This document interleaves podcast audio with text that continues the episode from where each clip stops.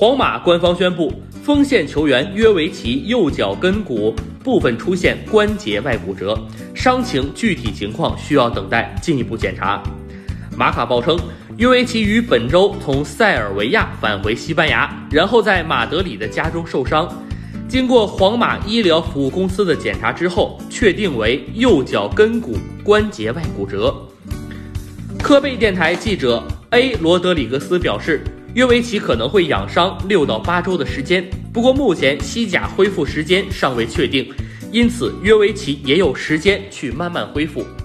本赛季，约维奇为皇马出战二十四场比赛，打进两粒进球，这和皇马对他的预期相去甚远。要知道，皇马可是为他支付了六千万欧元。